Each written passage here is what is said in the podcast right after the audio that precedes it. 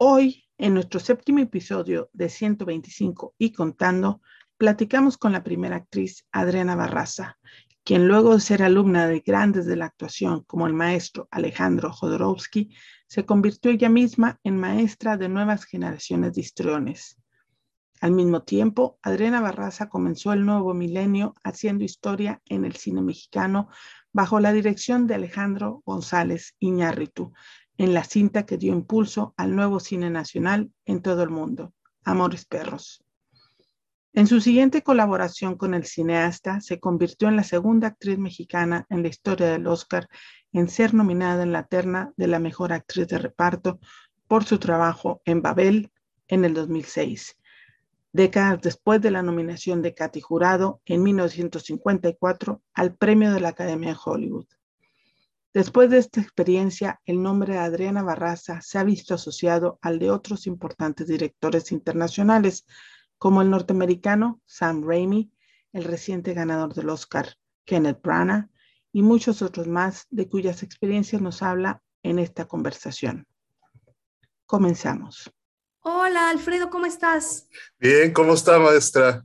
Bien, muchas gracias, querido. Bueno, por muchas fin. gracias. Por fin, por de fin. la vez pasada, muchas confusiones y muchos trabajos. No, Así que bueno, acá estamos. yo lo sé, ¿no? Por lo mismo le agradezco mucho su tiempo y Al contrario, mi vida, ya sabes que tus órdenes, querido, cuando quieras comenzamos. pues ya empezamos para que, este, muy respetuoso de sus tiempos y muy agradecido otra vez por... Gracias, Alfredo. Gracias, Alfredo. Sí, mire, eh, bueno, esta- esto es un, para un podcast de cine y para las figuras que pues han dado a nuestro cine pues un lugar importante a nivel internacional. Usted es una de ellas a nivel nacional e internacional. Gracias. Gracias. Y por, surgió a partir de los 125 años del cine mexicano que se cumplieron en agosto. Y por lo mismo, antes que su etapa profesional como, como niña, como joven, este, ¿cuál es su primer recuerdo del cine? De ir al cine, en, ¿cuándo fue al cine? Eso es muy bonito. Fíjate que, bueno, mi primer recuerdo de la primera película que vi Ujú, me llevó mi hermano Eduardo, Eduardo Barraza, sí. que vive en México, en la Ciudad de México, y fue eh, El Mago de Oz. Mm, Entonces yo recuerdo a mi mamá, yo estaba en el kinder, entonces me acuerdo que mi mamá me dijo, en, Toluca le dijo a mi hermano, quiero que lleves a Adriana a ver Mago de Oz, porque mi mamá era cinéfila de corazón. Entonces resulta, mi querido, que me acuerdo que yo tenía mucho miedo porque pensé que nos íbamos a perder. Entonces iba yo así con mi hermano, no nos vamos a perder, no nos vamos a perder. No, y tenía que llevar, de ir el primero al dentista, pero era, si yo tenía cinco años, él él tenía cuatro más que yo, tendría nueve. Era, era la época en que los niños andábamos en la calle como si nada. Entonces tuvimos que ir al dentista para él y luego del dentista, entonces me llevó al cine. Y lo recuerdo, pero perfectamente. Y lo, lo que más recuerdo, fíjate, es una cosa maravillosa, es el momento que pasa de blanco, a- y blanco y negro a color. Con decirte que eh, El Mago de Oz fue tan icónico para mí que cuando hice un monólogo, cuando cumplí 40 años de actriz, hice un monólogo. Entonces, cuando yo hablaba, hablaba de muchas cosas, pero cuando hablaba yo de lo que fue el Oscar para mí, me ponía yo unos zapatos que me compré mis zapatos de Dorothy, Sí. justamente porque como todo eso es un sueño y Claro. es pues nada más es eso, es un sueño, es este un es un vestido de hada nada más, eso es todo, ¿no? Lo demás es trabajo. Entonces lo hacía yo una comparación con eso. Eh, eso es mi recuerdo, mi primer recuerdo. Yo creo que uno nunca va a olvidar la primera vez que fue al teatro y la primera vez que, que fue al cine. ¿Qué vi primero en la tele? No sé, pero eso sí lo vi. Y además te quiero decir que en mi familia eh, se vieron siempre en la ceremonia del Oscar, porque como mi, te repito, mi mamá y mi papá iban tanto al cine, mi mamá especialmente, este, siempre eh, los programas del, había un programa de que decía Las estrellas de Hollywood, pero de los años 50 te estoy hablando, ¿eh? Entonces Claro. todo eso se vio siempre en mi casa. El cine estuvo siempre muy cerca de mí. Claro. No, y bueno, ahora pues no sé si ya haya tenido oportunidad de, el Museo de la Academia, creo que tienen ahí los zapatos de Dorothy, una, una sección, ¿verdad? Exacto. Ahí para no he podido ir porque en Los Ángeles estuve trabajando, pero no fui a Los Ángeles. Estuve en Santa Clarita, que estaba muy cerca el, el este, ¿cómo se llama? El estudio. Pero no he ido al museo, pero claro que me voy a ir a tomar una foto así con los zapatos. Imagínate, que, igual tengo los míos, ¿eh? Tengo los míos. Eso sí. Qué bien. Bueno, y ahorita mencionaba de sus, mm. Cumplió 40 años de actriz, ahorita está pues ya cumpliendo los 50, muchas felicidades, ¿verdad? Muchas gracias, gracias. Teatro, este, pues tengo entendido que pues empezó con un grande que también pues estaba paralelamente haciendo cine en México, al Jodorowsky, ¿verdad? ¿Qué, ¿Qué, nos puede platicar de, esa, de esos inicios en el teatro? Bueno, mira, la verdad es que la primera vez que yo eh, hice teatro, como, como tú sabes, fue el juego que todos jugamos. Y yo considero que ya con el tiempo, ¿eh? la llegada de Alejandro Jodorowsky a México revolucionó las artes escénicas, no solamente eh, la manera de hacer teatro, la manera de hacer cine, sino las artes escénicas en general. Fue, eh, fueron esas épocas en donde considero llegaban personas por razones políticas a los países y llegaban con pensamientos diferentes, llegaban con ideas, con propuestas diferentes. Claro que todo lo diferente puede llegar a ser chocante para algunas personas o puede llegar a ser tan violento que, que lo establecido no, no lo quiere. Sin embargo, yo creo que Jodorowsky, en cuanto a lo que fue la percepción, la manera de hacer teatro, la manera de, de ver después el cine eh, fue un, revolucionario, por supuesto. Mira, la obra de teatro del juego que todos jugamos, yo nunca había visto una obra en donde el espectador le hablara al público. Yo de niña había ido a ver, me acuerdo, mi primera obra de teatro que, vi fue eh, Sueño de una noche de verano. Mi mamá nos llevó al teatro a ver eh, Sueño de una noche de verano, que no era para niños, pero estaba un, amigo de uno de mis hermanos. Entonces fue la primera obra que vi, lo recuerdo también en el kinder. Entonces, eh, el hecho de que los personajes le hablaran al espectador y dijeran, te vamos a decir nuestra manera de ser, qué es lo que pensamos acerca de las relaciones, el amor, era muy revolucionario, rompías la cuarta pared. Pero no solamente eso, fíjate tú, es inmutable. Bueno, entonces lo que te decía mi querido es que que se le hablara al público de frente, se rompiera la cuarta pared, no era la primera vez. Se hacía, obviamente, desde el Teatro del Siglo de Español, cuando los cómicos especialmente hacían el aparte, que estaban hablando así, decían, miren lo que está pasando, señores espectadores, y más que vendrá, etcétera. Pero hacerlo en esa época y este, especialmente basado en todo lo que era un estudio de Wilhelm Reich, acerca de lo que era, cómo nos educaban desde niños y cómo íbamos repitiendo lo que nuestros padres eh, no, no les había servido y nosotros éramos un reflejo de nuestros padres, pues fue una obra muy revolucionaria. Yo me acuerdo que la hice, la hicimos y la hicimos y la hicimos y la hicimos y fue precioso, primero que nada porque fue donde mi papá que estaba en contra de cualquier manifestación artística posible, no le gustaba. Este, y, era una persona muy complicada, mi papá. Eh, me acuerdo que siempre me decía, cuando yo llegaba tarde de los ensayos, me, corría de mi casa. Y yo era una niña muy chiquita, tendría 15 años. Entonces yo decía, ok, bueno, y pues igual no me iba, ¿no? Ya al otro día se lo olvidaba. Pero me acuerdo que le teníamos tanto miedo todos que me fue a ver al teatro eso lo digo en mi monólogo. Y entonces con un miedo le dije, bueno, papá, si quieres irme a ver, y además hablábamos horrible de los padres y mm, cosas espantosas para un padre, más como mi papá, ¿no? Sí. Fíjate tú que, que cuando se terminó la obra, además era horrible porque como, como nos veíamos así, pues yo le veía la cara que ponía mi papá y estaba así.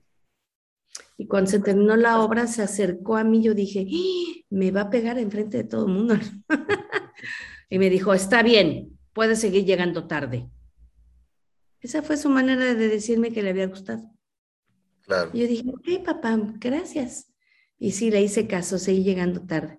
Pero fíjate que el hecho de que Jodorowsky hubiera eh, llegado a México influyó en tantas, tantas, tantas eh, situaciones artísticas que son esas bendiciones que siempre, que siempre daremos y las gracias que siempre daremos al artista, ¿no? Claro, claro que sí. Bueno, y volviendo al cine, en, eh, ahora ya como, bueno, desde que vio esas películas, ¿usted ya se veía alguna vez trabajando en cine o cuál fue su experiencia cuando, cuando pisó un set cinematográfico la primera vez? Tengo aquí, pues, empezó con Manolo García, siendo antes de González Iñárritu, claro está, o que nos platique algo de eso, ¿verdad?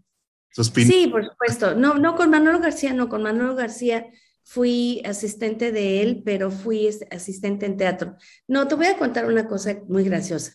Fíjate que mm, eh, yo esto también lo contaba en mi monólogo de los 40. vi, como te dije, veíamos mucho cine. Tenía yo familia en Europa, la hermana gemela de mi mamá y su familia vivieron desde los años 50 en Europa, entonces ellos iban y venían. Y entonces estábamos muy enterados de lo que era el cine español, en especial porque ellos, eh, mi tío, el esposo, era español. Entonces, todo, todo, lo, todo lo que traían las primas siempre era de vanguardia, obviamente. En, en Toluca, que era pues una población pequeñita. Entonces, fíjate que yo me acuerdo que vi Cría Cuervos, ni más ni menos que de pues, Carlos Saura, ¿verdad? Claro.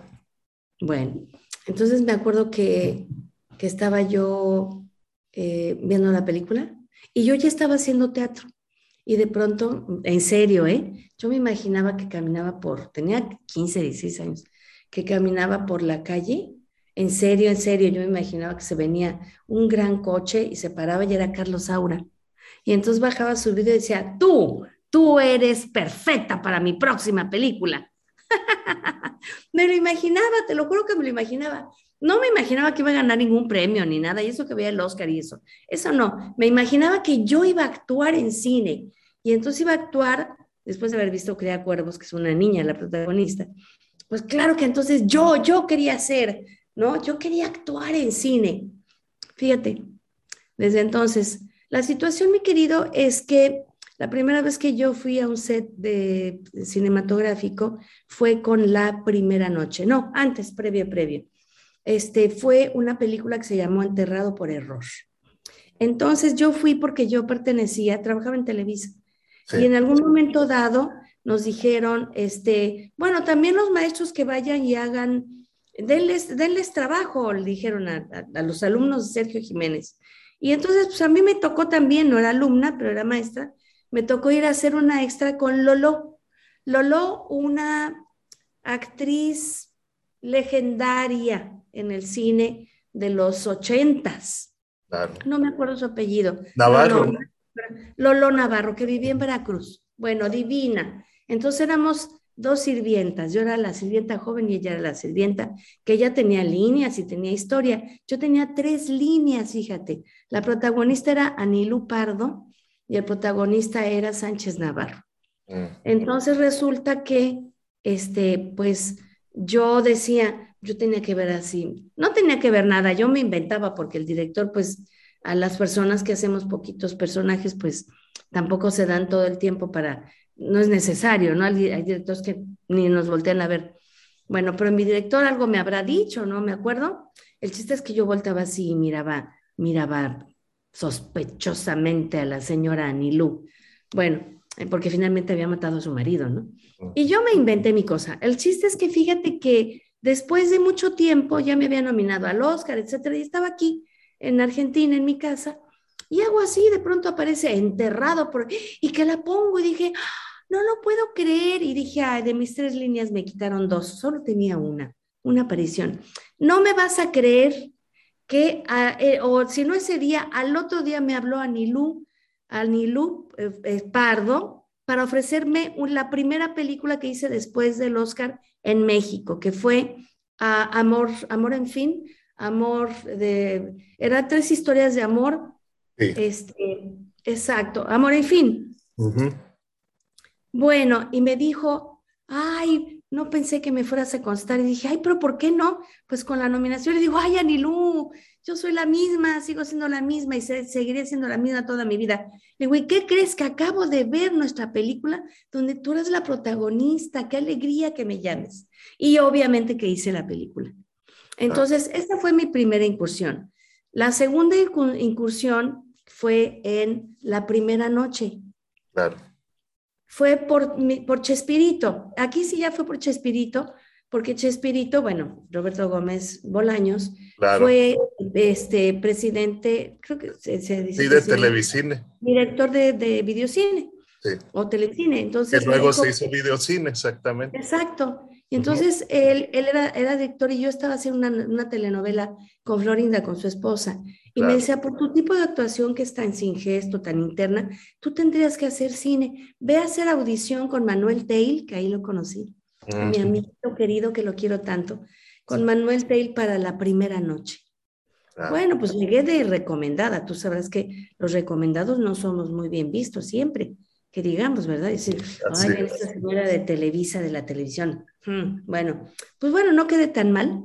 Entonces Alejandro este, bueno, me hicieron mi, casting y pues bueno, hice un personaje pequeñito, pero a Alejandro le gustó mi trabajo y después me llevó a la segunda noche. Claro. Así que bueno, este, digamos que esos fueron mis primeros trabajos que yo hice, mi querido. Sí. Bueno, estaba viendo aquí que es, es eh, tres piezas de amor en un fin de semana. En un fin de semana. Exactamente. Ay, con mi querido este Salvador, Salvador Aguirre adorado, adorado director desde aquí. Le mando abrazos y besos porque fue tan bonito trabajar con él, eh, con ellos, fue tan bonito, muy bonito. Bueno, y de un Alejandro, de Alejandro Gamboa, pues pasamos a, al maestro González. Y, a otro Alejandro. otro Alejandro, este, y a pues a este proceso diferente, porque dice acá, bueno, de alguna manera fue recomendada, aunque ya, bueno, pues tenía su trayectoria, teatro, televisión, en cine, pues estaba haciendo los pininos, por así decir, pero llegó, pues fue, ahora sí que se ganó ese papel, ¿verdad? Fue, Me gané mi papel. ¿Cómo fue Amores Perros, la entrada a Amores Perros? Ahí te voy a contar que en un momento dado me dijo Manuel Tail, oye, mira, ya casi todas tus amigas hicieron audición para una película y se han tardado mucho en encontrar el, el casting. Entonces, ¿quieres venir a hacerlo? Sí, pues yo siempre decía que sí, siempre digo que sí a casi todo. Antes era todo, ahora a casi todo. No, muy bien. Entonces, finalmente llegué tú y, este, y hice el casting, me lo dirigió Manuel, obviamente en su, en su oficina, y después tuve un callback. Y yo me acuerdo que llegué al callback y pues nadie, en el cine, obviamente Alejandro tenía, y también Guillermo Arriaga tenía cada quien sus carreras, por supuesto. en, la publicidad y el otro, pues obviamente sus novelas maravillosas que había escrito. Eh, y fíjate que entonces llegué, me acuerdo que llegué a una casa, no me acuerdo en qué, lugar, pero una casa. Entré a un cuarto, había una mesa así larga y estaban Alejandro, eh, y, Guillermo, Alejandro González y Guillermo Arriaga, de pie. Entonces entré y dije, bueno, ya llegué, señores.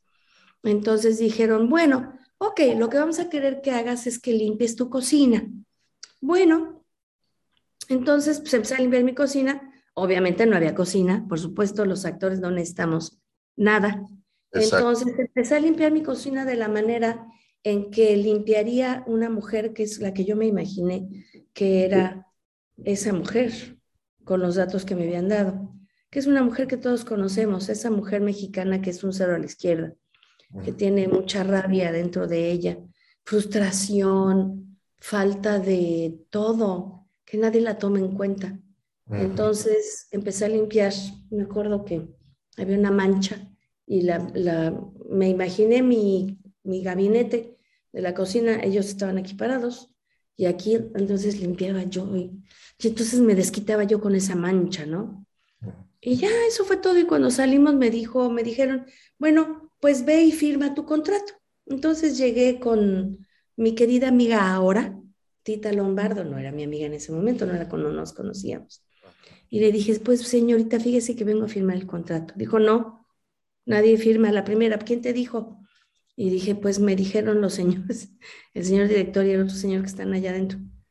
Salió, entró y dijo, bueno, sí, vas a firmar. Y me dijo, pues, ¿qué, ¿qué hiciste? Y yo queriendo hacerme la graciosa, ¿verdad? Dije, pues les hice manita de puerco. Fui la única que se rió. Ella no, Tita no hizo, ah, ok. Bueno, firma, firmé mi contrato. Y ya. Así llegué a Amores Perros, a recibir una de las experiencias más complicadas de mi vida. Te voy a decir por qué. Cuando yo leí el guion, que finalmente me lo dieron porque ya había firmado, este, yo soy de la Asociación Protectora de Animales desde siempre. Qué bien. Me di cuenta que eran, que eran peleas de perros. y yo le hablé a Manuel y le dije, yo no puedo hacer esta película. ¿Cómo ves una película donde la Asociación Protectora de Animales son peleas de perros? Es absurdo. Y me dijo, no te preocupes, no va a pasar nada. De hecho, yo trabajaba en Televisa habla con Larry Casanova porque él va a ser el perrero, que te cuente cómo va a ser, todo va a estar bien, no va a pasar nada. Ok, fui, estaba todos los días en Televisa trabajando, y Larry me dijo, no te preocupes, todo va a ser así. Bueno, ah, bueno, ya me siento tranquila, ok, porque ya firmé, pues ¿cómo va a ser? Me hubieran dicho. Bueno, entonces finalmente cuando leí el guion, querido, yo dije, wow, qué super guion. Y lo primero que pensé es, dije, ¿y la gente va a aguantar verla? Es lo primero que pensé, soy sincera. Bueno, hicimos la película y ahí es donde te digo que tuve una de las experiencias más eh, diferentes y complicadas de mi poquitita trayectoria en cine y de mi mucha, muchísima trayectoria en teatro, que era, en teatro se trabaja de, otra forma, pero lo, que yo había trabajado en cine, que era la primera noche, la segunda noche, enterrado por error, alguna otra cosa, no me acuerdo. Y después Amores Perros, no había hecho yo tanto. Eh, me di cuenta, yo pensaba que Alejandro me odiaba, porque me pedía muchas cosas diferentes. Entonces decía yo, ay, nada le gusta de lo que hago. Mi hija me llevaba en su coche a la locación, me tocó el primer día, así que me tocó aventar las flores, la bellísima ceremonia que sabemos después que Alejandro tiene. Me ha tocado en Babel y me tocó en Amores Perros. Entonces resulta que, bueno, estamos y, y yo decía, él me decía, sí, sí, muy bien. Por ejemplo, cuando llegaba yo tocaba la puerta, adentro estaban este, mi hijo y la nuera viendo la televisión y yo les tocaba salgan, ¿no? Y entonces me decía, perfecto, muy bien, pero ahora quisiera que hagas esto más lo, eso que hiciste, pero con otra cosa. Ah, ok, ok, bueno, ahora quisiera, pues fueron como unas 20 veces yo dije, a este director no le gusta nada de lo que hago, me debe de odiar. Y yo le dije a mi hija el último día, ah, ya no importa, he sufrido todos los días. Entonces ahora lo que voy a hacer es, voy a gozarla, porque al fin que es mi último llamado, que era el, este, el ¿cómo se llama? El, el sepelio de mi hijo. Cuando se termina la película y me aplauden, dice Alejandro, lo puedo repetir porque así lo oyó mucha gente ha sido un placer porque yo amo la actuación. Entonces, yo te pedía algo, tú me dabas ese algo y otra cosa rara que yo nunca había pensado. Entonces tenía ganas de hacer y hacer y hacer escenas contigo. Yo dije, ah, no me odió. Entonces, ok. Cuando vino la experiencia de Babel, una noche antes, estábamos Gael García, Alejandro y yo echándonos un tequilita, porque al otro día empezábamos Babel, mi parte de Babel. Y le dije, yo te quiero decir, Alejandro, que yo pensé que tú me odiabas. ¿Cómo? ¿No? ¿Por qué? Le digo, pues porque me pedías y me pedías y dice, dice a él, sí, hombre, la verdad nos hacía sentirnos bien inseguros a todos, porque pedías, no, no, no, no, no, no, era metodología. Le digo, yo lo sé, porque cuando yo me senté a ver Amores Perros, dije, ¡Ah! ya entendí que quería el director, quería desdramatizar y tú no puedes desdramatizar a un actor si está usando sus propios recursos que usa una y otra vez. Yo me di cuenta entonces que yo, yo me podía imaginar cómo me iba a ver, pero jamás me, me imaginé que yo me iba a ver actuando de la manera en que Alejandro logró que yo actuara en Amores Perros. Dije, claro, porque complejizó, complejizó, y lo que hizo al pedir y pedir fue quitarme mis propias armas, mis propios clichés, mis propias recurrencias actorales y que yo descubriera otras. Óyeme, ¿Tú crees que no yo soy para ponerle un monumento a él? Por supuesto que sí. Se lo he dicho a él en persona, se lo he escrito en una carta larguísima cuando fueron los 20 años de Amores Perros. Se lo he dicho en persona y lo abrazaré y se lo diré y lo diré siempre. Le agradezco a él que me haya dado la oportunidad de, ah, para terminar la, historia de Babel. Le dije, pero como ya sé ahora cómo es, manito, ya sé que lo que quieres es buscar la verdad. Entonces, ¿quieres la fiesta de la actuación? De la actuación? 30 tomas si quieres. Y híjole, sí lo hicimos. Te quiero decir que en Babel, la el último día fue cuando el señor de migración me, me, dice que me van a, a, deportar. Comenzamos a las 7 de la mañana y terminamos a las 9 de la noche. Y una toma más, y una toma más, y él me decía, ya está, Adrianita. Le digo, no, pero espérame, espérame, vamos a buscarle, órale, y luego, oh, muy bien, pero ¿qué crees? Soy yo el que quiero. Sí, dale, dale. Decía, ¿todavía puedes llorar? Sí, tú dale, dale, dale, dale, dale. Fue la fiesta de la actuación. Yo no tengo más que agradecerle a Alejandro que me haya dado la posibilidad de enseñarme que yo podía actuar de otra forma. Entonces, con lo que yo venía ya investigando con Sergio Jiménez, mi maestro Sergio Jiménez, el maestro actor, maestro de tantos actores, director también. Y comprobar eso y saber y entender es que yo misma hice mis propias investigaciones y todo eso yo ahora lo enseño a mis propios alumnos. Entonces imagínate qué bendición para mí fue haber conocido a Alejandro González Iñárritu. Además de que obviamente el crossover y tengo una carrera, volví a trabajar como actriz, que ya no trabajaba yo como actriz, trabajaba este, atrás de, cámara, por supuesto. Tengo una carrera como actriz gracias a Babel, por supuesto. No Amores Perros porque realmente no pasó gran cosa conmigo, pero sí gracias a Babel y gracias a que conocí a Alejandro González Iñárritu y que ahora sí que Diosito me lo puso en mi camino y me enseñó que yo podía actuar de otra forma. No, muy bien. Pues mire, aquí nada más así, eh, paréntesis. Eh, Ah, ahí están, qué lindo. favoritas. Y, bueno, y nada más para que seguir, pues ustedes la, aquí la, la buena, ¿verdad? Dándonos todos estos testimonios y agradeciéndole otra vez por esto.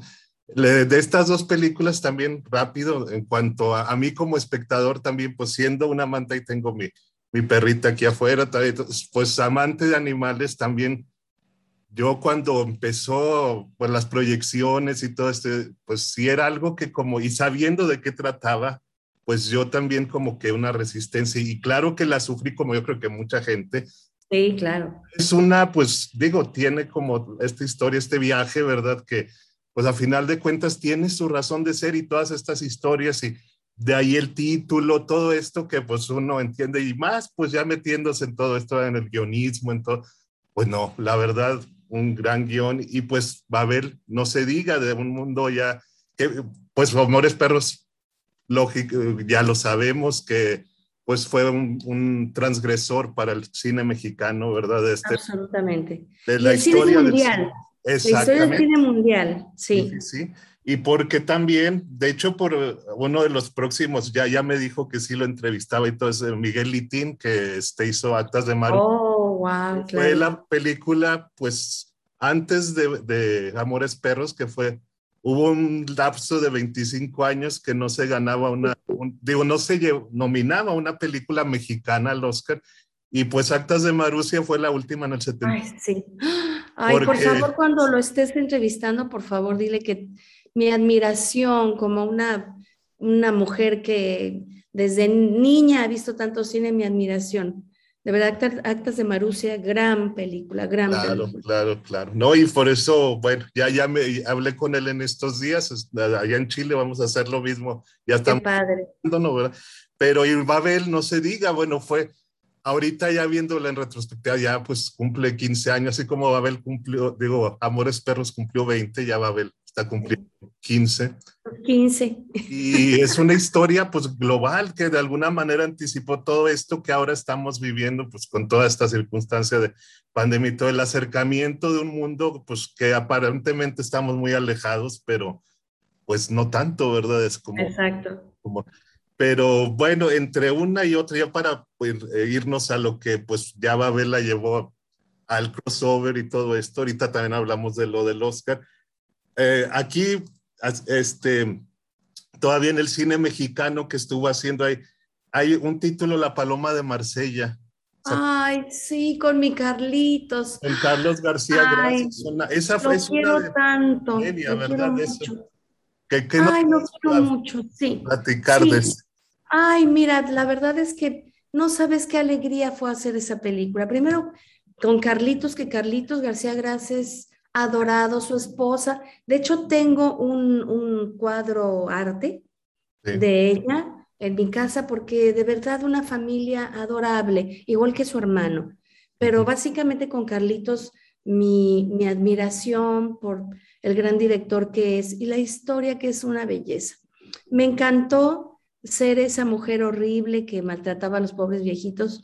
Me encantó este el reparto, era tan bonito, tan bonito reparto y una película muy muy bella para mí. Son, son todas todo lo que yo he hecho. La verdad, yo amo mucho todo lo que he hecho. Ninguna de las cosas que yo he hecho digo, ay, esa mejor ni la vean. Puede ser que no, unas no tengan, hayan finalmente tenido eh, el resultado así maravilloso que uno hubiera querido, por miles de razones. no, no, es una razón siempre, sino son muchas razones. Pero la verdad es una película que amo mucho porque me dio la posibilidad de estar con mis compañeros queridos, ya fallecidos algunos, y estar con Carlitos García Gras. Claro. Bueno, y en relación, pues aquí como trabajó con pues ya actores eh, ya veteranos, ¿verdad? que algunos ya pues no, no están con nosotros, ¿verdad? Así como mencionaba ahorita pues al maestro Sergio Jiménez, que bueno, todo lo que se ha escuchado y se sabe de, de él, pues tanto a nivel profesional como personal, era un grande. A usted le tocó, pues, entre, aunque pues no fueron todavía haciendo telenovelas y entre Amores Perros y Babel, también eh, trabajar dirigiendo a algunos actores de la época de oro como Marga López, Carmen No, no, pero pues, si nos puede decir, algo de esta experiencia con estos claro actores. Que sí, por supuesto. bueno, primero que nada te voy a decir que soy una mexicana que desde niña, como muchos mexicanos, pues crecimos con las películas blanco y negro de los 30, 40, 50 y después los 60 y bueno, todo lo que vino un poco menos, pero todo lo que fue el teatro del, teatro, el cine del siglo, del, el, cine del, de, la época de oro de nosotros, me los sé todos y los he visto 30 mil veces, me los sigo poniendo, no creas que no. Pero Carmen Montejo era muy especial para mí, porque Carmen Montejo se parecía a mi mamá. Mi mamá falleció cuando yo tenía 12 años. Entonces, para mí, Carmen, cada vez que la veía en la televisión o en el teatro o en el cine, ay, la veía yo, decía yo, mira, mi mamá hubiera sido así. Y que me va tocando dirigirla en Aventuras en el Tiempo. Una telenovela hermosa que hicimos con unos chicos que ahora son grandes, todos son famosos, Belinda, Christopher Uckerman, etcétera pero que me toca, me dice la, productora, mi querida Rocio Campo, y el queridísimo amigo, mi amiguito Mesa que acaba de fallecer. Sí, sí. Lalito Mesa, Lalito Mesa. Estos días. Mi alma, con mi corazón, de verdad, con mucho sentimiento por el fallecimiento de Lalito. Pero me dice Rocio Campo, bueno, y las eh, abuelitas son, las abuelitas son este, Carmen Montejo. ¡Oh! Yo dije así, no puedo creer, y Marga López. ¡Ah! No lo puedo creer, pero dos grandes del cine van a venir aquí y van a estar en mis manos. Bueno, entonces resulta que comenzamos a hacer la primera escena y yo siempre soy muy entusiasta, entonces, y además yo tengo todos mis libretos, mira, te voy a enseñar lo que son mis, mi, mi libreto de mi serie que estoy ahorita trabajando, todos mis libretos están así, todo está trabajado como debe de ser, este, porque si no, no consigo, mira, yo hago mis desglotos, si no, no consigo la vida. Claro, no hay trabajo si no es así. Bueno, entonces llego con todas mis cosas y empiezo a poner la primera escena y pues no, pues como X. Y entonces me acuerdo que fui con doña Carmen Montejo, tengo una foto, me tomaron una foto y estoy, no la tengo ahora, mira, es una lástima, está en México ahí en tantas fotos. Estoy hincada en su silla de ruedas porque ella ya estaba muy malita. Entonces procurábamos tenerla en su silla de ruedas. Y le dije, doña Carmen, eh, no, esta escena no es de Carmen Montejo. Si yo tengo a Carmen Montejo, si yo la tengo, y si yo voy a poder tener el honor de dirigirla, no es así. No, este es así y así, por favor haga usted esto y esto y esto. ¡Ah! Hizo una escena igual Marga, ¿no? Pero fue especialmente con Carmen, una escena y al final me habló, me dijo, venga, venga, que venga la directora. Gracias, porque nosotros ya no nos quieren dirigir. Ya piensan que uno llega y ya, pues que haga uno lo que uno ya sabe hacer. Gracias. Todo lo que me pidas, me dijo, mira, me emociona. Claro. Todo lo que me pidas, lo voy a hacer. Todo lo que me pidas. Ay, y creo que hicimos unas escenas tan bonitas. Fueron meses muy bonitos. Claro. Eh, he sido muy afortunada, muy, muy, muy, muy, muy afortunada. Mira, me emocioné mucho. Sí, no. Igual que con Marga López, imagínate tú, además, ver a Marga López que yo le decía, ay, Marga, no sé qué usted. No, jamás. Con su tacón preciosa, siempre hecha un figurín. No, no, no, no, no, no. Eh, qué afortunada he sido, mira. Gracias por recordármelo, porque siempre eh, uno tiene que dar las gracias a Dios, a la vida, de ser afortunado. Y fui muy afortunada de haberlas dirigido. Claro que sí. No, pues bueno, ya, ya, ya después le, platicamos acá de una cosa y lo tengo por aquí o no. Este, bueno. Ay, me emocioné mucho con Carmen. Sí, es... Pero después nos seguimos escribiendo, ¿sabes? Claro, no, y, mensajes hasta ya cuando murió. Es que yo, yo me tocó trabajar con ella, la dirigí, bueno, y, y ya eso ah, más adelante. Quería hacer otra, después de esa película que hicimos, este, eh, pues eh, si no nos fuéramos por aquí, pero se, hizo un libro sobre ella, se lo voy a, conseguir para hacer. Ay, por favor, porque será para mí un verdadero placer. Una mujer a la que admiré tanto y en teatro, ah, qué mujer pues tan digna. Oh, por favor. Una mujer alta, es que ella hizo tres mujeres altas de, de Edward Exacto. Seguramente. Ay, qué lindo. Y este libro, este, pues hice yo la, me invitó el autor después de que hicimos ese trabajo con ella, hice yo la, este, el, eh, ¿cómo se llama? ¿El prólogo? Prólogo. Ahí, no sé si estoy Ahí, ahí, ahí, no te muevas, no te muevas. No, no, no, no, no. Y bueno, le voy a enseñar luego la foto una donde estoy yo con. Ay, sí, por favor. Me gustaría verla. Ay, yo me emociono también mucho, porque pues, bueno, yo la, trabajé con ella en la silla de ruedas también. Este, sí. Ya al final, supongo. Sí. Esta, esta es la película que, hicimos. Ay, qué lindo. Diana Bracho también que nos ayudó, ella es todo una historia, aquí viene la historia en este para que lo lea después. Ay, me encantará. Yo con ella, me encantará. Mira la doña Carmencita linda. Ahí en su silla de ruedas. Silla de ruedas. y, bueno, y también actuando ahí en esta escena precisamente nos, eh, como que ella estaba batallando también y, y yo también le dije, no, mire, vamos a hacerlo así. Y, hubo un día que no, no trabajó por, la salud, ¿verdad? Pero finalmente como que fortaleció y yo siento que es eso lo que pues a los actores, a todos los que estamos en les da energía, es un motor, ¿verdad? Tan Absolutamente. Fue esa, esa, ese trabajo que quería que hiciéramos un guion de Nancy Cárdenas que había escrito una idea de ella que había escrito Nancy Cárdenas, me dio su guion y todo, estábamos en eso cuando ya no pudimos hacer esa película, pero hice un documental con ella sobre Nancy Cárdenas. ¡Qué lindo eso! De, eso le voy a pasar. Me tienes que mandar, por favor, este, los nombres. tengo, tengo el link, ese link se lo voy a mandar.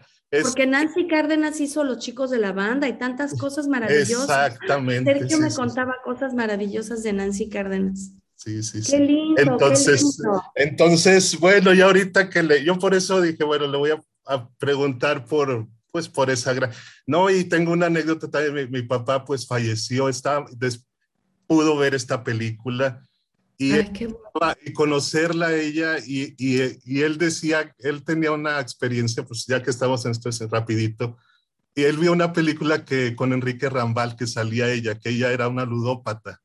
Y mi papá estaba muy, lo como que le, le impactó tanto eso, que era una señora que jugara y todo esto, que, que fue una película que él estando muy chico, cuando vino y, y, la, pues este, estaba en el celda, no, pues él estaba como un niño y, y, pues ahí. Ay, qué lindo. Y ahorita pues en paz descansen los dos y todo, pero fue una, y luego ella me dijo, ay, tu papá, que qué persona tan, eh, digo. Ay, qué lindo. Y, no, le digo, pues yo ya está, también ya me estoy poniendo.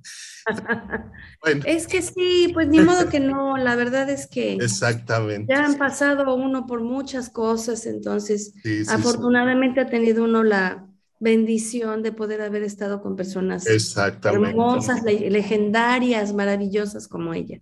Claro, y por eso, pues, bueno, hablando de maestros, pues ella fue maestra mía, pues digo, yo ahí está aprendiendo, pues, digo. Claro. Y por, eso, bueno, y, por eso, pues, ahorita con usted a, platicar, pues, bueno, uno reafirma todo, todo esto. Pero bueno, ahora sí ya pasamos al, al por eso le digo que ahora que con López Tarso, que lo, a Dios mío, mi maestro! A, través de ella lo conocí precisamente y bueno, ya no pudimos, este, porque también pues iba a trabajar con ella, no se pudo hacer ese proyecto, pero, pero pude platicar y por eso largo y tendido con, el, con don Ignacio. Con el maestro López Tarso, se imaginara. Pero bueno, regresando ya ahora a, acá a lo que estamos platicando y para no colgarnos, por eso le decía que de pronto pues era la cuestión de los tiempos sí, hombre, perdóneme. yo tengo cosas que hacer también, pero. No, claro, claro. Por eso yo le decía, bueno, si usted me dice tal, si ya, pero, pero ya para. No, no, quedamos una horita, una horita. Claro, está muy bien. Entonces, ya entrados en. no sé si fue este. Henry Pulis Here, la primera que, que hizo. Este, sí. Exactamente fue la primera película.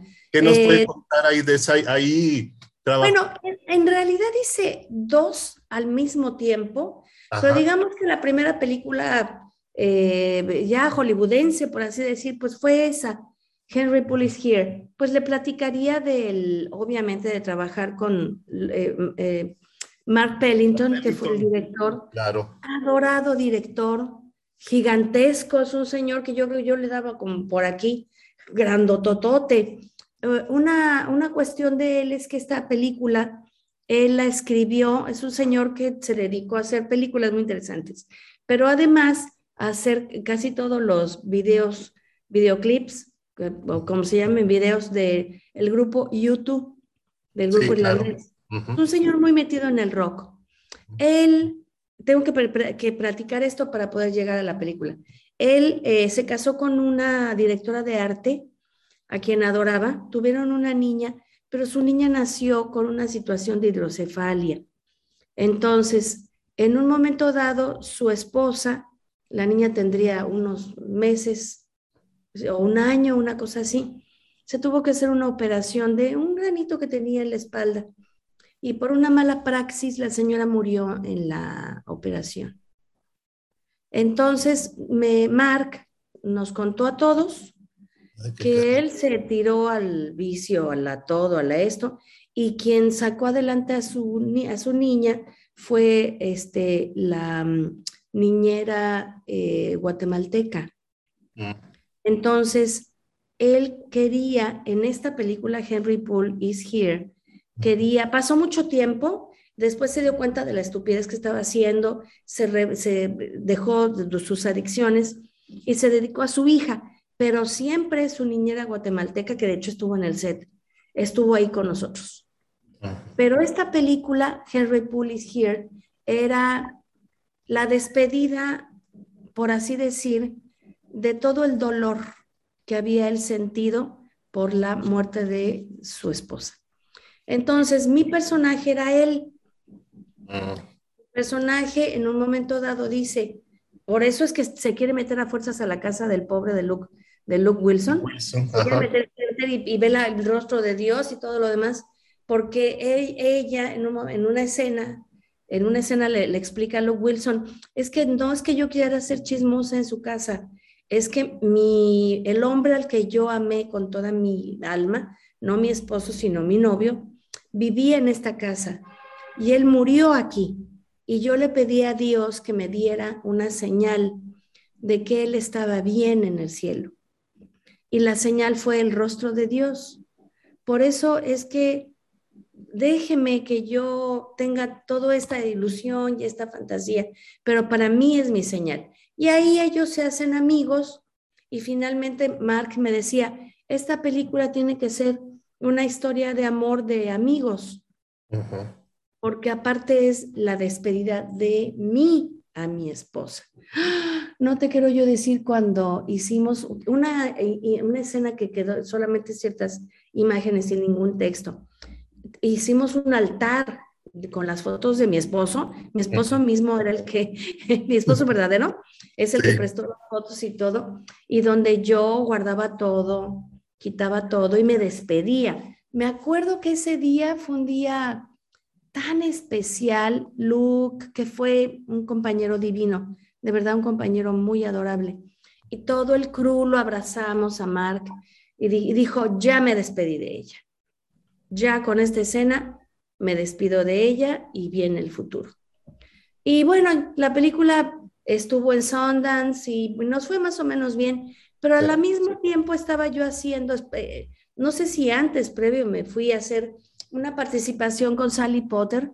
Sally Potter es una eh, cineasta inglesa, de, de, autor.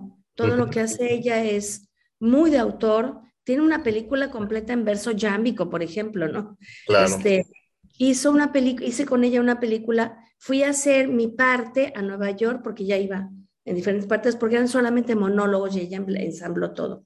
Después, mi parte la fui a hacer a Nueva York con ella, así que tuve esas dos experiencias al mismo tiempo en Los Ángeles haciendo esta película con, con Mark Pellington y en Nueva York haciendo la película con Sally Potter. Claro, ¿no? Y, bueno, de ahí en adelante también algo similar pasó después, ya a fines de, eso, de, los, de la primera década de este siglo, que, que este, estuvo primero pues con Sam Raimi, que es un director, pues hoy están cumpliendo 40 años de su primera de Evil Dead, ¿verdad? Que, eh, Evil Dead, yes. Y luego con un inglés como Kenneth Branagh en Thor, ¿verdad? Exacto. Eh, no sé qué nos puede platicar de esos dos experiencias. mira, te voy a contar primero que nada que cuando llegué a los estudios, eran, eran los estudios de Sony. Llegué a los estudios de Sony, pues llegué con mi, con mi esposo que siempre me acompañaba, en la traductora simultánea, porque yo no hablaba inglés, no del todo, o sea, cositas.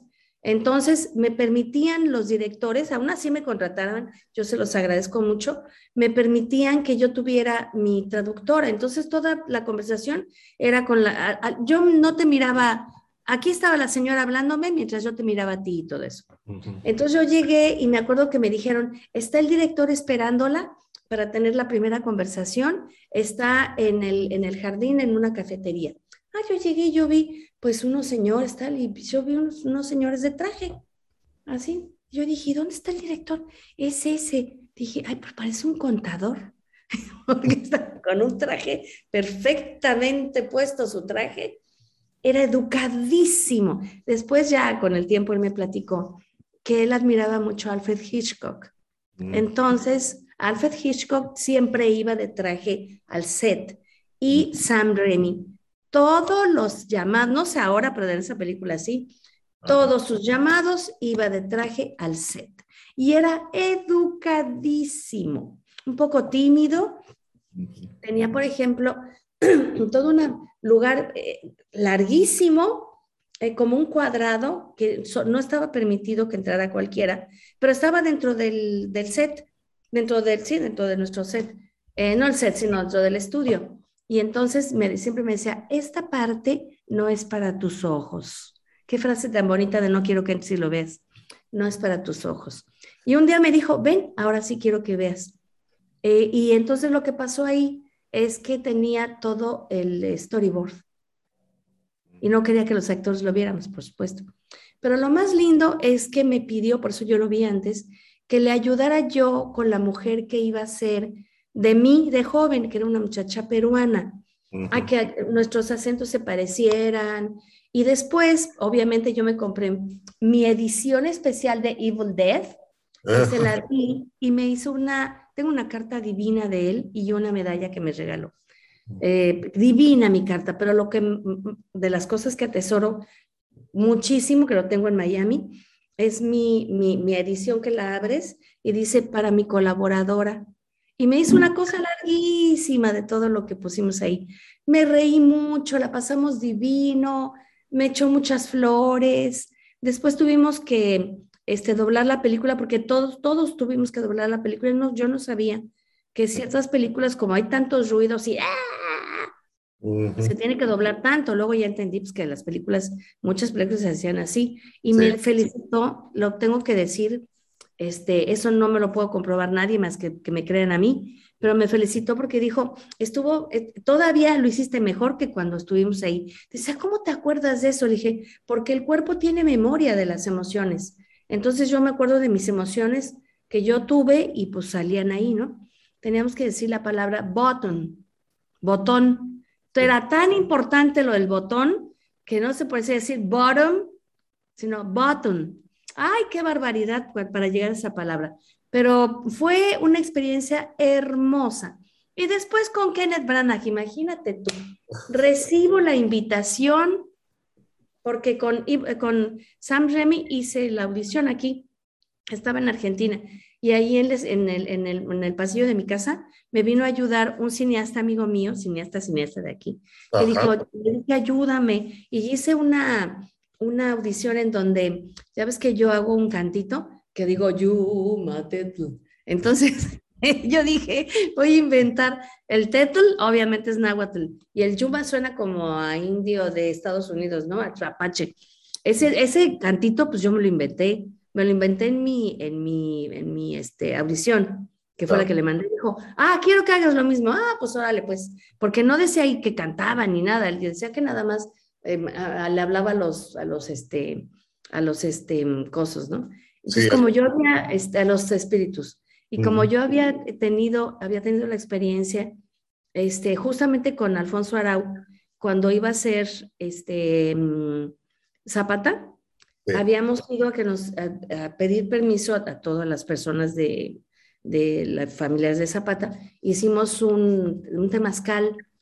Y entonces cuando en el temazcal yo me acuerdo que, que fue una cosa, una experiencia fantástica. De verdad, lo hice con Alejandro Fernández y un montón de gente. Ya finalmente yo no participé en esa película ayudándole nada, pero tuve esa experiencia. Entonces me acuerdo que cuando aparecían imágenes hermosas en las piedras, que venían y tenían caras, la manera de decir que, estabas complacido de encontrarlas era hacer, hmm". eso me enseñaron a mí ahí. Entonces eso se lo aumenté también a mi cantito, Yuma Tetel, hmm". y hacía cosas así. y luego, pues mira, lo que pasó con Kenneth Branagh es pues que recibo y digo, ¡Oh! y va a dirigir Kenneth Branagh, por el amor de Dios, qué maravilla. Bueno, yo llego, me mandan y pues era una, una eran tres escenitas chiquititas. Era yo la amiga de, de ¿cómo se llama la actriz? Ahí se me olvidó. Natalie Portman. Natalie Portman, y entonces este, me rompían mis, mis, este, mis, mis, mis, eh, mugs, los, las, los, las tazas, este hombre tan fuerte que llegaba y era un grosero, y luego me, me daba la taza, bla, bla, bla, bla. Entonces, pues total que llego tú y me tocó estar 15 días haciendo algo que lo que nunca salí, pero llegué, tuve mi experiencia de 15 días, yo llegué, ahí estaba yo ya en el hotel, entonces me llevaron a, un lugar del estudio y apareció Kenneth Branagh, todo lleno de lodo, así con una energía divina, porque él tiene una energía divina, una persona del estudio y un escritor. ¿Qué quieres hacer con tu personaje? Y le dije, no, señor, usted dígame qué quiere que yo haga. Bueno, dije, bueno, tengo preguntas. ¿Hasta dónde es lo caricaturesco? ¿Hasta dónde no? Bla, bla, bla, bla, bla, bla, bla. Trabajamos una hora. Dije, ay, trabajamos una hora solitos. Vimos todo, me dio todo el, el input necesario, todo lo que tú quieras. Y después era un lujo verlo dirigir. Todos estábamos así. Yo nunca he visto más silencio en ninguno de los, de verdad, set de grabación. Todos mirando qué le decía al actor, qué le pasaba, qué corte, a ver qué decía. Todos la, la expectativa de si lo habías hecho bien, si lo habías hecho mal, si esto, si lo otro. Fue maravilloso, su energía divina. Y luego, pues yo obviamente, ¿verdad? Le dije a mi publicista de ese momento, que era mexicano, en México, oye, pues vamos a decir que va a ser una película con Kenneth Branagh, wow, y Thor, y qué padre, y va a ser como de, no era tanto el mundo Marvel en ese momento, después fue el mundo Marvel, pero ah, qué padre, Kenneth Branagh. Y híjole, luego le digo, oye, pues fíjate que acabo de recibir un mail muy bonito, muy bonito que lo tengo guardado, de que me escribe Kenneth Branagh diciendo, lamento mucho, Adriana, que no hayas podido estar en todas las escenas, tú sabes, pero vendrá otra ocasión en que podamos trabajar. Y le contesté, como persona de la producción, que siempre he sido persona de la producción, lo entiendo perfectamente, no tengas ningún problema. Como actriz, pues me hubiera encantado y bueno, veremos, que la vida nos dé otra posibilidad. Bueno, entonces le dije, oye, cacareamos mucho ese huevo, ¿no? Creo que corresponde que sea yo misma la que diga, ¿qué creen? ya no voy, o bueno, sí voy a estar, pero de extra de lujo. Y además, mira, fui a ver la película, salió mi crédito y recibo mis residuales, o sea, mi dinero, todavía recibo dinero de Thor y seguiré recibiendo. Y, y tuve mi sueldo y tuve la experiencia. Pues, ¿qué más puedo pedir? Haber salido en la película, pues bueno, ya ni modo. Salí después cuando salió el, el DVD, ahí salían no todas, pero salían dos o tres escenitas que hice, ¿no? Y ya, eso es todo. Ay, la vida es así, mi querido. Yo, yo trato de no sufrir de más por las cosas y ver todo lo que he ganado.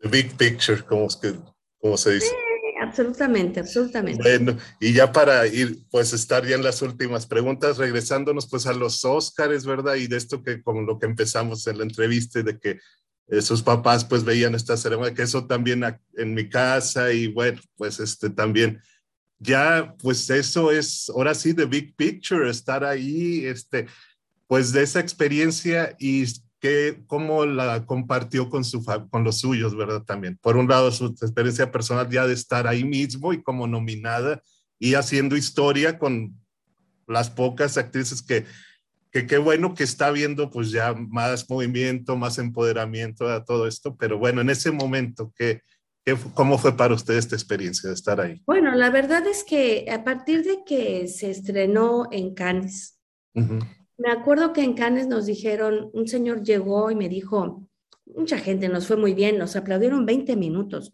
yo de verdad, 20 minutos. Babel fue aplaudida en Cannes y ya no sabíamos para dónde voltear. Sé que ahora esta hermosísima película con mi querida Arcelia le pasó lo mismo y tuvieron un gran aplauso. No sabes qué felicidad desde aquí la, abrazo, la felicito, se lo merece, su película y ella se lo merece. Bueno, nos pasó lo mismo a nosotros. Entonces fue así una cosa agobiante, ¿no? Entonces fíjate que después, ya después de que salimos ahí de la fiesta, eh, se acercó un señor, mucha gente, además estaba mucha gente muy conocida, tú empiezas a, darte cuenta que estás eh, inocentemente, yo en mi caso, pues en, otros lugares, gente que habías visto en las películas nada más, ¿no? Como, no sé, qué sé yo, mucha, mucha gente. Y entonces fíjate que este, se acercó un señor con un bigote así gigante, calvo igual que mi marido, y dice, vas a estar nominada a un Oscar. No puedes decir tu edad, y no puedes hablar en español.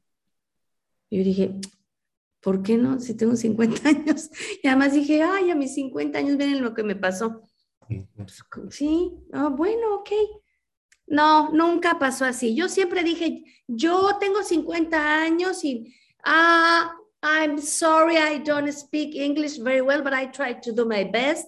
I will speak in Spanish maybe, but if you don't mind, uh, it, it will be with all my heart. Entonces, bueno, yo me sabía algunas cosas. Terminaba hablando en español, me hablaba, le hablaba a mi intérprete y ella seguía hablando. Jamás nadie me hizo el feo, nunca nadie me dijo que no. Y todos dicen, ¿cómo 50 años? Pues no me ha faltado trabajo. Yo sé que sí es cierto que tú no tienes que decir tu edad, es verdad. Yo sé toda esa bola de cosas, pero sinceramente yo no iba a ser algo que no soy. He tratado de ser lo más yo toda mi vida, en donde esté. Claro. Si a alguien no le gusté, pues lo lamento. He tratado de ser siempre cortés, amable, eh, trabajadora, pero si a alguien no le gustó como soy, pues así soy. ¿Qué se le va a hacer? Bueno, entonces mira, yo tuve veintitantas nominaciones en conjunto, porque fuimos ensemble muchas veces, y personales por este personaje en los Estados Unidos. Pero conté con las mejores, las nominaciones eh, de los premios más famosos, Critics Choice Award, People Choice Award, Saga Award, luego el Golden Globe y luego el Oscar. En todas ellas, unas sí me las saqué, otras no, pero en todas ellas obviamente iba subiendo cada vez más tu popularidad. Lo vimos ahora lo que pasó ahora con todo la película de Cuarón. Como, como antes no había tanta media, pues la gente no podía darse cuenta bien cómo estaba la situación. Pero yo te voy a ser muy sincera, desde Cannes había tanta, eh, tanta alabanza que yo a la hora de la comida siempre pedía si podía estar sola con mi esposo en el cuarto. Ya sabes que los este, press junkets se hacen en los hoteles. Y en ese momento yo le hablaba a mi hija por radio para que me contara cómo estaba mi nieto, que acababa de nacer. Mi nieto nació en mayo y yo me fui en mayo. Dije, ¡Oh, tortota que trajo bajo el brazo a Pues la abuela, no a los papás pobrecitos, pero a la abuela sí. Porque quería yo poner los pies en la tierra, mi querido, y estar con mi esposo. Y hablábamos de cosas normales. Comíamos normal, estábamos ahí normales porque es demasiada la atención que tienes. Yo siempre decía, eh, yo, qué bueno que todo esto me pasó a los 50 años y no a los 25, porque si hubiera sido a los 25 yo hubiera estado muy preocupada por mí misma, porque te dicen demasiado que te la puedes creer. Tu comportamiento puede cambiar. Y yo traté de que no. El día que a mí me, me nominan finalmente para el Oscar, en la mañana yo estaba con mi esposo en Miami, no, no estaba en Los Ángeles porque ya tenía yo que estar en Miami. Yo trabajaba para Telemundo. Entonces estaba yo este, cumpliendo con mi trabajo. Yo ya había andado todo el tiempo de gira por acá, por allá y bueno, ya llegó un todo que tendría que cumplir. Ese día en la noche, ese mismo día en la tarde, yo tenía una clase con veintitantos actores de actores que solamente hacían entre uno y diez capítulos, pero no me gustaba hacerles la audición así nomás porque la gente se pone nerviosa. Entonces yo decía, no, es una clase de neutro, yo los dirijo, los dirijo y luego los grabo y luego tal, y luego todo eso ya queda. Pero no nada más es ahí di lo que sea porque pues no le das chance a la gente de estar bien en un, en un casting. Bueno, pues, cuando fui nominada estaba yo con mi esposo, este, y yo, y, me pidieron de Telemundo si podía estar un camarógrafo conmigo. Pues sí, pues que esté. Ay, no, fue maravilloso. Le hablé a mi hija corriendo. Yo me sentía que había metido el gol, que había hecho que ganara la selección. Y de ahí, olvídate, yo creo que hice cerca de unas 70 entrevistas. Me llevaron a diferentes lugares en la ciudad y mientras me iba yo, hablaba a Japón, aquí, allá era impresionante. Obviamente con todas las otras nominaciones ah, hubo muchísima prensa, pero el Oscar es el Oscar. Uh -huh. La cuestión, querido mío, es que esa clase que yo tenía ese día, te digo que era como para 20 personas, se tuvo que suspender. Y al otro día dije, reprográmenmela porque yo no me puedo ir, voy a seguir haciendo entrevistas en la mañana, pero en la tarde yo tengo que cumplir con mi trabajo, pues yo comía de eso. Entonces, resulta que me abro el salón y están ahí los, los 20 y algo de señores, actores, ¿no? Desde jovencitos, me aplauden. Y entonces una de ellas me dice, una muchacha, pero maestra, ¿qué hace usted aquí si está nominada al Oscar? Y dije, nada más me nominaron al Oscar, no me saqué la lotería, tengo que trabajar. Y seguí trabajando. Entonces, procuré disfrutar esa maravilla de que vinieran, te abrazaran todos los actores que te puedas imaginar, Helen Mirren, Meryl Streep, este, Angelina Jolie, quien quieras, mm. todos los hombres que habías visto, todos los productores que ni conocías. Mm. Disfruté mucho que venían, me abrazaban y me decían, ay, tú eres divina, maravillosa. Y yo siempre decía, están abrazando a mi personaje, porque los conmovió Amelia. Gracias porque les gustó mi trabajo. Eso sí, obviamente, y admiran mi trabajo, gracias, pero no abrazan a Adriana Barraza porque no la conocen. Tengo que hacer esa diferencia en mi cabeza, en mi corazón, porque si no, voy a creer que a mí, Adriana, me están alabando. No es cierto. Eso lo dije también en mi monólogo. Trabajé mucho en eso. Mi esposo, que es un gran esposo, estuvo conmigo el de la mano siempre y hablábamos esto. Y él era el primer, fíjate, él al contrario, él era el primero que decía, mi vida dorada, el primero que me dijo, te vas a ganar un Oscar mientras estamos en el desierto. Yo le decía, ay, mi amor, ¿cómo crees? Y luego, no, sí, te vas a ganar un Oscar. Y decía yo, soy mexicana, mi amor, ¿cómo crees? Jaja, nos reíamos. Bueno, mire, no me lo gané, pero me nominaron.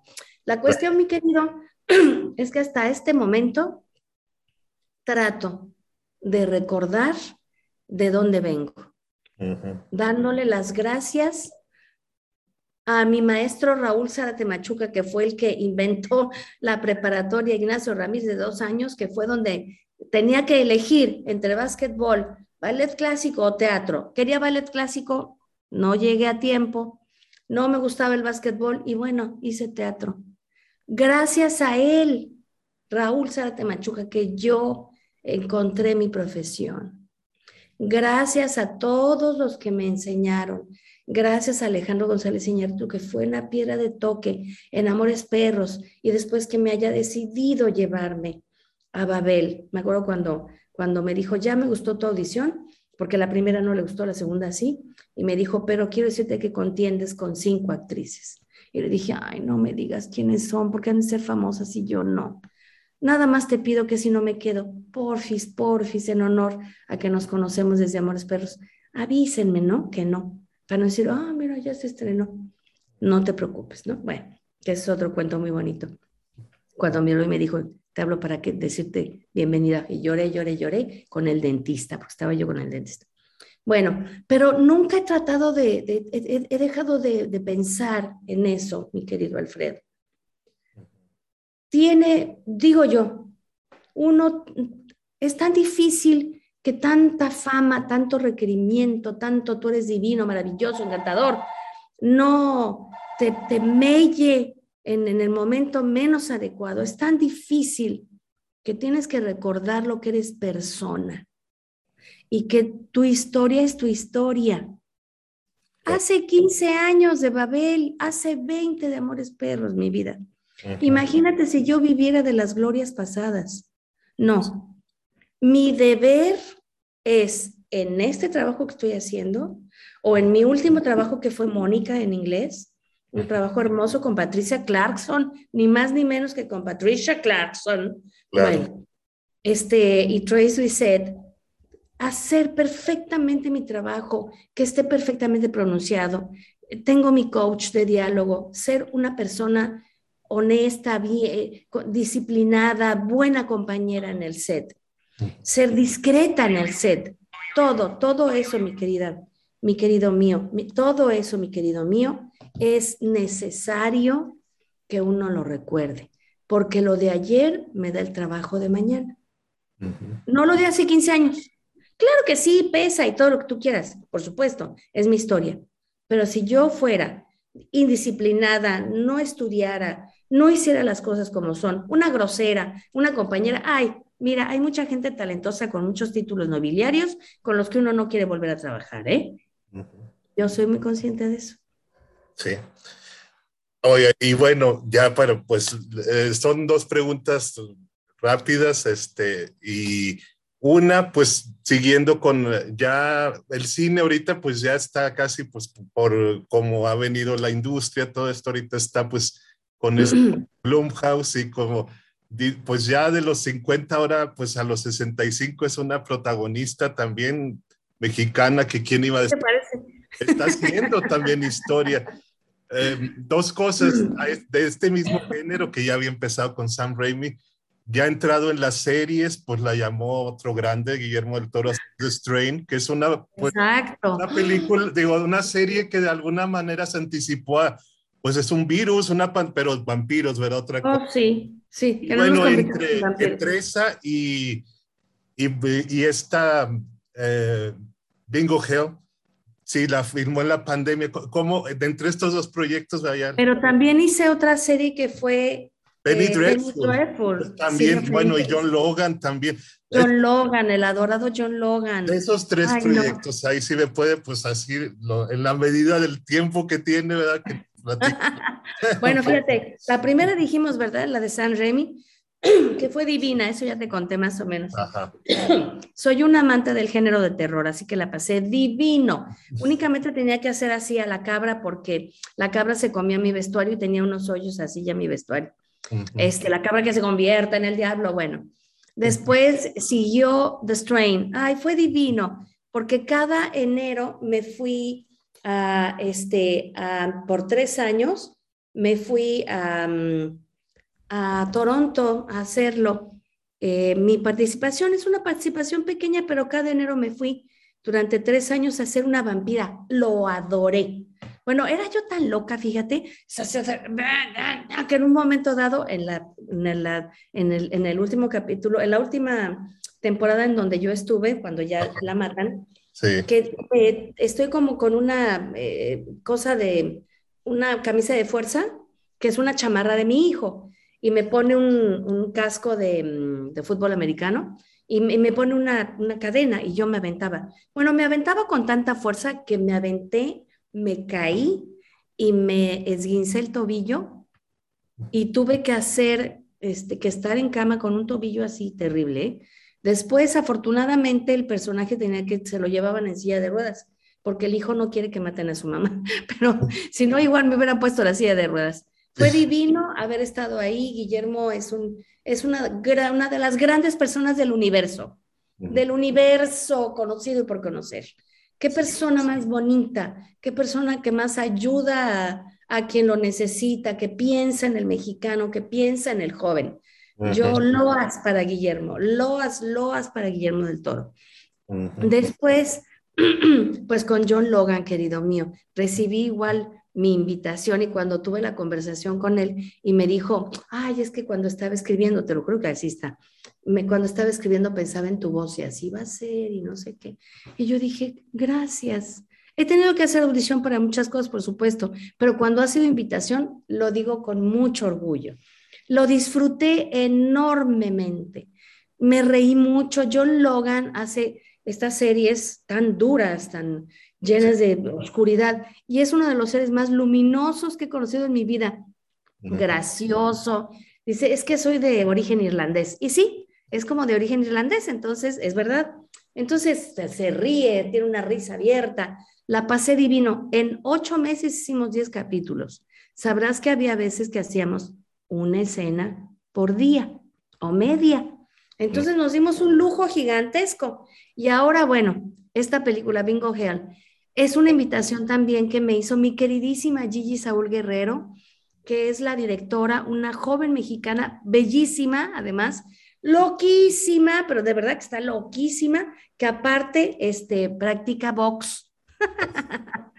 no, no, no, no, no. Me dio la posibilidad, mi querido, de protagonizar a los 65 años en una plataforma americana como Amazon Prime Video, en los Estados Unidos, una mexicana y otra mexicana jovencita dirigiendo. Fue hermoso, me divertí muchísimo, me, encantó que Gigi me dijera, y aquí llegas y dices, y dije, te cae, voy a decir todo eso, sí, dilas bien fuerte. Bueno, pues órale, dije todas las groserías sabidas y por haber mexicanas, fumé mi puro, tuve acción, me echaron mucha sangre porque amo también el cine gore, no todo, pero sí. Entonces fue una diversión. Estoy feliz de haber hecho esta película porque me dio la posibilidad de conocer a Gigi, con todos mis compañeros, por supuesto, y de demostrar que las personas de mi edad podemos hacer acción, podemos ser, como se dice en, en inglés, muy cools, porque de verdad somos unos grandes ancianos. Y si no muy ancianos, pues somos unos grandes señores grandes, todos, todos. Así que estoy feliz. Fue una gran experiencia. Espero que todo el mundo la vea y se divierta. Ya saben, es ese tipo de cine gore donde uno ríe un poco porque es, es este, tiene humor, humor negro, uno se vomita ah, y uno grita porque se asustó. Así que es una gran experiencia. mi nieto está feliz. Bueno, con decirte que yo le mandé a mi hija una fotografía de mí con un este llena de sangre así. Me hice mi foto así, ¿no? Dije, toman foto. Y dice, mamá, qué foto maravillosa, la voy a poner en un marco, voy a decir, esta es mi mamá. Pues sí, esa es su mamá. ¿Y todavía la, alcanzaron a filmar antes de la pandemia? No, no, no, no, fue después de la pandemia. A lo que hice y terminé en la pandemia, porque de hecho lo terminé el 20 de febrero, ay, perdóname, ya me están hablando. Ya, ya está. El 20 de febrero, sí, hombre. El 20 de, de 20 de febrero terminé, no, el 6 de marzo terminé Penny Dreadful. Y ya la pandemia ya estaba en Los Ángeles, ya empezaban a cerrar las escuelas, pero era todavía como algo que no, como en serio hay pandemia. Cuando llegué a Miami, que fue el día 14, eh, no, el día 10, el día 14 ya tuvimos que cerrar y eso ya fue pandemia. No hice nada durante la pandemia porque, eh, pues, por obvias razones. Exactamente. Aunque recibí este, eh, ofertas, pero no, no, no quise ni salir de mi casa. Lo primero que hice después de la pandemia fue Bingo Hell. Lo hice en febrero, marzo del 21 y fue en Nueva Orleans. Y después me fui a hacer otra que fue Mónica, me fui a Cincinnati. y ahora estoy aquí haciendo una serie también en medio de, todavía no hemos terminado la pandemia, pero ya con muchas, muchas bendiciones como es la vacuna que tenemos muchos de nosotros. Claro que sí.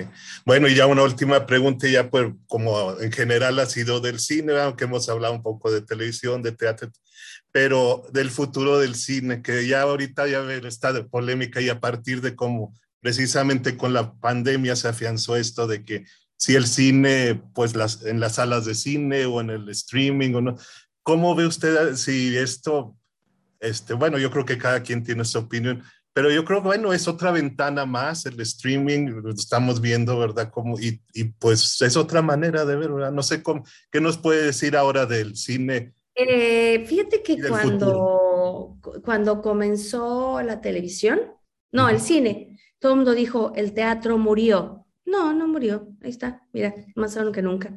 Y el cine vivió. Cuando comenzó la televisión, el teatro y el cine murieron. No, para nada. Y ahora, en este caso, esta nueva modalidad que tenemos nosotros de ver cine en streaming, pues tampoco va a morir, porque ya está ahí. Lo que sí, nada, nada es como sentarte en una sala de teatro, se apague la luz y vea yo. Nada es como sentarme enfrente de mi televisor con mis palomas, mi familia, a ver un programa de televisión. Y nada es, nada es igual a meterme en un cine y que se oscurezca todo y yo le pertenezca a la película. Nada va a morir. Simplemente salieron nuevos parientes. Exacto. Es así. Y a los parientes, pues a veces uno los visita más que a otros. Depende de las ganas y de las posibilidades. Está bien todo, querido mío. Mientras nuestra industria pueda seguir dándole trabajo y ilusión al del que la necesita, trabajo porque yo necesito trabajo, ilusión al que necesita ver algo para divertirse, pensar, eh, eh, especular o simplemente reírse todo es válido. Para mí, todo es válido. Claro, muy bien. Bueno, y ahora sí ya la dejo ir y pues otra vez, muchas gracias por... Gracias a ti. Por, y bueno, te mando un abrazo, Alfredo. Un abrazo, muchas, gracias, gracias, por esta invitación. Gracias a usted, gracias, aceptar. Hasta luego. Chao. Gracias.